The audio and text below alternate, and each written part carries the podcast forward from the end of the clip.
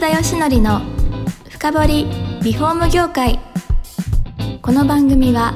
建築現場の業務効率化をサポートする施工管理アプリ段取りワーク、リフォーム事業のためのネットワーク戦力、住宅会社のブランディングを支援するルームクリップ公認家づくりパートナーの提供でお送りします。皆さんこんにちは。さあ今週も始まりました福田義則の深掘りリフォーム業界だいななじゅういっかいめ、パーソナリティの福田義則です。えー、今回も ケーダブリューシー の木村さんに来ていただいてます。よろしくお願いします。お願いします。いやーなんか壁紙の歴史をこう辿ってきましたが、はい、本格的にデジタルプリント壁紙がこれで商業施設にこう普及してきましたと、はい、続いてはやっとこうね住宅向けになるわけじゃないですか。はい、そこにも広めたいなと思えばもともと持ってらっしゃったんですか？そうですね、まあ、当時そっちの商業施設の仕事が忙しかったんで、はい、まあ、ちょっと、えー、空いた時間に、まあ、実はその頃から僕も自分でプリンター持ってやりたいなっていう思いがあって、はい、でどうせプリンター持ってやるんだったら、まあ、お客さんの仕事取るわけいかなかったんでお客さんが行かない施工店ならではの、まあ、要はエンドに近い方に広めていきたいなって思い始めたのがにせんろくねんぐらいですね。で実はその当時すごいお世話になってた会社から、はい、中古のプリンターをもらうんですね。あ、ただでですか？はい。要は透けてもお金がかかるんで。でも結構な値段のもんですよねプリンターって。だと思うんですけどあのプリンターもその家電と一緒なんで、はい、まあ、にねんさんねんすると型落ちになっていっちゃうんで。なるほど。はい、どんどんどんどん最新機種を使おうってなるとやっぱり変えていかなくちゃいけない、はい、でそのたんびにその古い機種は破棄されるっていう運命なので、まあ、メーカーに引き取ってもらうか、えー、正規ルートで捨てていくっていう破棄していくってことになるんですけど、うん、お金がかかるんでいるんだったらいいですよって言われてもらったんですプリンターをにせんろくねんに、はい、ただまあ当時施工をガンガンやってたし施工しかやってなかったしそんなプリンターのオペレーターのその知識なんて全くなかったので、はい、動かすことなく、えー、さんねんごに捨てましたそうなんですか、はい、いや今でこそですよ。今でこそ、今でこそもう夜中もういつもプリントアウトしてるみたいなイメージがあるんですけど、はいはいはい、そうなんですけど、まあ、当時はそこまでまだ余裕がなかったっていうか、へー、なので、まあ、その当時からやっぱりどうやって住宅に広めようかと思ってあの往復はがきを大量に買って、はい、そのデジタルプリントのその説明を書いたものをそれこそ本当にタウンページに載ってる工務店とかビルダーさん向けにガンガン送ってました。はい、へー、え、反応ありました？全くなかったです。全くない全くない全くないんですね。はい、いやでもデジタルプリント魅力があるっていうふうに感じたわけじゃないですか、はい、そもそもなんですけど、はい、デジタルプリントの魅力って何ですか？えー、っとまあ当時はですね、はい、あの自由に何でも作れるっていうのがまず一つだなって思って、はい、で、まあ、漠然と思ってたのは近い将来自分のデザインした壁紙が自分の家に貼れるようになるだろうなって漠然と思ってたんですね。いやーでもにせんろくねんに思ってたのはすごいですね、はい、なのでもう本当にその、えー、自分の思い通りの空間を多分一番演出できるのが壁紙なんだろうなって壁紙貼りながら、はい、あのー、家の壁のほとんどが壁紙じゃないですか。いやそうですね。なのでその空間を変えるのに多分一番効果があるっていうか、はい、壁紙がもし自由に作れていろんなものがその柄としてデザインとして壁紙として作れたら、はい、めちゃくちゃ楽しい家になるだろうなと思って、えーと、エンド向けにも広げていこうっていうのと、まあ、あと当時、はい、どんどんどんどん和室がなくなっていっちゃう、えー、で、まあ、壁紙やりながらその表具の勉強とかもしてたので例えば襖とか掛け軸とかその昔から伝統的にも使われている表層って呼ばれる材料にも興味を持ち始めたんですけど、はい、和室がなくなっていく上でその床の間もなくなっていくじゃないですか、はい、で床の間に、うん、例えば美術品だったり芸術品とか工芸品を置くっていうのが、まあ、日本人としてのそのセタスじゃないですけど ディーエヌエー の中にあると、はい、それ考えた時に、まあ、日本の住宅のどっか一面にそういったデザイン性の強い壁紙だったり、うん、アート性の強い壁紙があっても多分日本人はその生活空間を取り入れるって思ったんです、うん、いや思いますよ、はい、だってアートに対してって思い入れって日本人ってあったわけじゃないですか、はいうんですね、自然をめでるとか、はい、どうやってこの、ねあのー、風景楽しむみたいなものもありますし、うんはい、いや私もあると思います、はい、でそういう思いからですね、はい、で当時お付き合いしていたリンテックさんがにせんろくねんからビジュアルマーキングってことを始めて、はい、世界の名画って呼ばれるデータの版権を買って、えー、モネの作品だったりとかモナリザだったりとか風神雷神だったりとかっていうのを売り出したんですよ、はいはいはい、それがだから壁にも貼れるってことですね。そうですそうです。なるほど、はいえー、ただ当時は主流だったのは、はい、要はアーティスト寄りっていうよりデザイン寄りだったのでその、えー、ショップに使われるとか店舗に使われるデジタルプリントはお客様が描いた店のイメージのデザインを壁紙にするっていうなので出力会社も施工会社も口を開けて待ってるだけなんです。うーん自分からこのデザインで壁紙どうですかっていう売り方ではない。なるほど。だからキャンバスを提供してるっていうか、はい、アーティスト寄りっていうよりはデザイン寄り、はいはい、デザインの入稿を待ってるスタイルで作ってひたすら作って貼るっていうことをしてたので、はい、実はそのにせんろくねんにビジュアルマーキングって言って名画の作品シリーズを出すんですけどまあ反応が悪いそこはもうエンドにリーチできてなかったからなんですけど。なるほど、まあ、当時にせんろくねんはそういうものを欲しがってるお客様にその直接コンタクトを取れるツールがなかった。そういやそんなものあるなんて知らなかった、うん、そうなんですそうなんです。伝わんないけどなかなか難しいですよね、はいはい、でホームページは作れたんですけど、はい、じゃあポスターと何が違うのっていうのをホームページ上でいや本当の由緒正しい美術館のカメラマンが撮った正式データでもう見てもらえば分かるんですって言ってもですね、はい、片やポスターさんぜんえん、はい、片やにまんえんみたいな世界だったのでいやそれはもう本当苦労しましたっていうかもう全然売れま、売れませんでしたね。ああそうなんですね。じゃあこうなかなか宿泊するわけですね、はい、カスタマー向けに、うん、コンシューマー向けについては一回ちょっと、はい、あのストップしました。あのエンド向けっていうか、えー、コンシューマー向けに売っていくっていうのは一旦ストップして、はいまあ、そこからそのまあいろんな業者が増えてきて需要が増えていく上でで、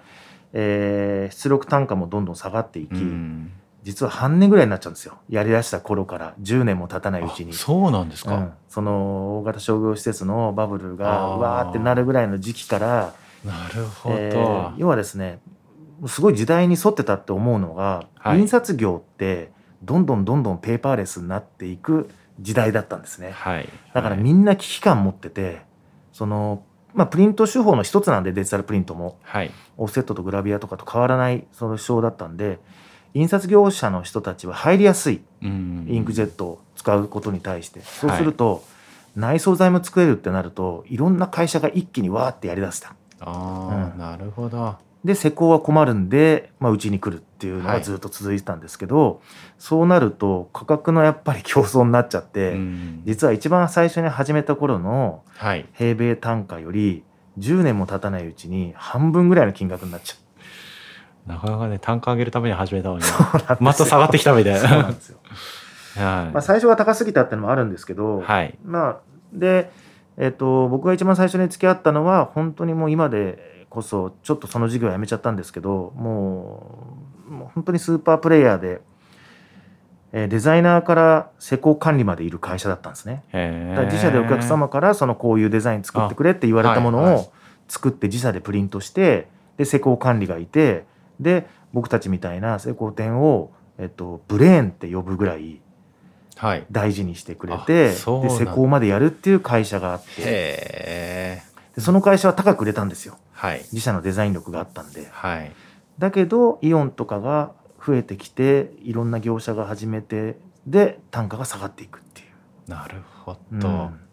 えー、そうした中でどうしたんですか？えっとまあ、施工だけは、えっと、増えていったので、そこからメーカーと、いやこれちょっとマニュアル作らないとまずいよねってようやくそういう話になってきて、で、えー、マニュアルをまず作って、はい、こういうふうに施工してくださいって、普通のビニール壁紙とは違うんですよってことを常にお伝えしながら、で徐々に展示会とかで実演をしていくっていう流れになっていくんですけど、はい、そうか、デジタルプリントっていうものを整備こうそうですしていく段階に入ってくるんですね、うん、あのー、まあちょっと話変わったあれなんですけど、やっぱりデジタル、これ聞いてる方がリフォーム会社の工務店なわけですよ、はい、今後はやっぱりこの白い一般的なビニールクロスじゃなくて、はい、デジタルプリントがこうシェア高まってくるかってとこですよね、はい、もし高まるんであれば、やっぱり彼らも確実に提案しなきゃいけないものですし、うんはい、あのニーズが高まればね、うん、それに対応する必要性が 出, 出るわけじゃないですか、はい、どう思われます？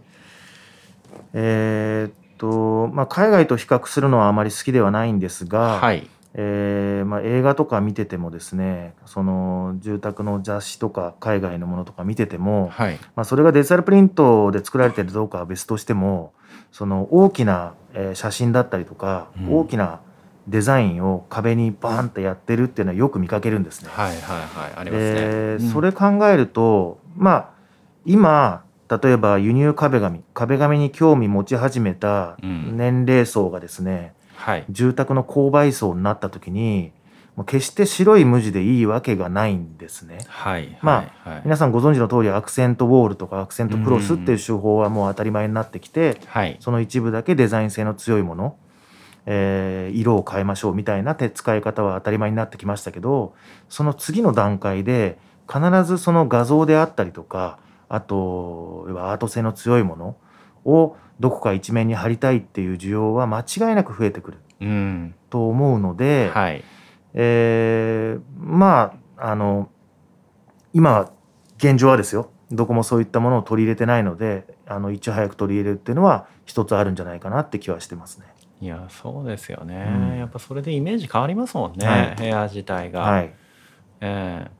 ー、いやそれは思います。だからどういう風な、うん、ただまだあれですかね、うん、ユーザー末端のユーザーの方はこうイメージできてないんで、そうですね、はい、どういうものをじゃあ貼ったらいいか、ちょっと変わったものにしたいとか、うん、個性的にしたいって覚えは持ってると思うんですよね、うん、そこはうまくこう合致するとありえそうですよね。そうですね、なので、えー、もう今まではもう十何年間、えー、何を使ってプリントするか、はい、どうやって施工するか、何の材料を使うかっていう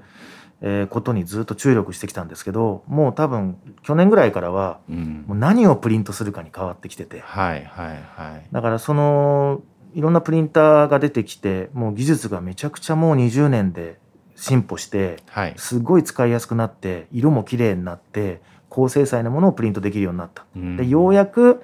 えー、コンシューマーの方にお見せできるような壁紙が作れるようになってきたので、いよいよここからが勝負だなって、で、うん、何をプリントすればそのお客様の心に響くかとか、そうですよね、そういった段階に入ってきてるっていうところですね。いやでも現場でですよ、今はどっちかというと壁紙のこのカタログを見せて、うん、どれにしますかって言って、こっち提案っていうよりは選んでくださいみたいな感じじゃないですか、はいはい、そこにどうデジタルプリントのこの提案を盛り込むかですよね、うんはい、なのでそのまず最近すごいメーカーさんと組んでいろいろやってるのは、デジタルプリントってエコだよねってことをずっと言い続けてるんですね。なんでかというと、はい、えっと、大量生産大量消費ではなく、え使う分しか作らないので、いやそうですね、ゴミが最小限に抑えられる、はい、でそうなるとカタログもいらないよねって、これあんまり言うとあの反感買うんで言えないんですけどえカタログ入れないよねって、どんどんどんどんどんそのデジタル化していく中で親和性が高いんですよ、デジタルプリントって。あ、はい、で、はい、あとはリアルに見れるところが少しあってですね、はい、であとはアーティストの作品を使うってなった時に、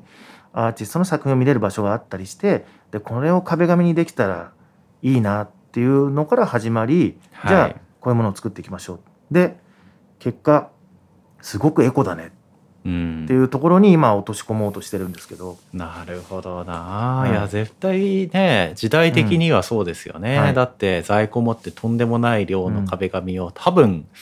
廃棄されてるんですかね、うんはい、そうした中デジタルプリント、まあ、海外が多分そういう動きなんでしょうね、うん、そうですね、エコで、あの、まあ、インテリ業界のこと方はほとんどご存じないんですけど、にせんにじゅうさんねんにもうフランスでそのアパレル業界はあの在庫を持てないって法律がもう施行されるんですよ。へー。はい、でその在庫を持てないというか在庫を破棄するなと、はい、在庫出ちゃった余剰在庫が出ちゃったら要は恵まれない国に寄付をするかアウトレットとして全部売り切れと。なるほど。絶対ゴミにするなよって法律がもうにねんごに施行されるんですよ。はい。でそうすると、まあ、インテリアとファッション業界って親和性がすごい高いので、はい、まず間違いなく海外ではその流れがインテリア業界に行くだろうなっていう、うん、でその危機感が日本の経営者というか特にインテリアやってる方たちに非常に少ない。あ、うん、はい、今のまんまでいいの。いやそうですね、はい、建材とかだってね余ったような破棄してますからね、はい、それができなくなったらそれはねちょっと考えなざるを得ないですね。はい、いや面白いですね。だから全ての材料がオンデマンドになるといいなって思ってます。うん、確かに、はい、でぴったりも使い切ると。そうですね、はい、いや多分ですね、いやこれ冗談じゃなくそういう時代が来ると思うんでですね、はい、ぜひ皆さんそこは参考にいただければということでさんかいめがちょうど時間きましたのでですね、最後ちょっと新しい事業とかやらもうやられてるんでその話をよんかいめに聞きたいなというふうに思っております。はい、それでは今回も、えー、君あわさんに来ていただきました。どうもありがとうございます。ありがとうございます。この番組は住宅業界に特化したコンサルティング会社ランリグが長年業界の今を追いかけてきた福田義則をパーソナリティに迎え、確かな実績を持つスペシャリストを毎回ゲストにお招きしてお送りする番組です。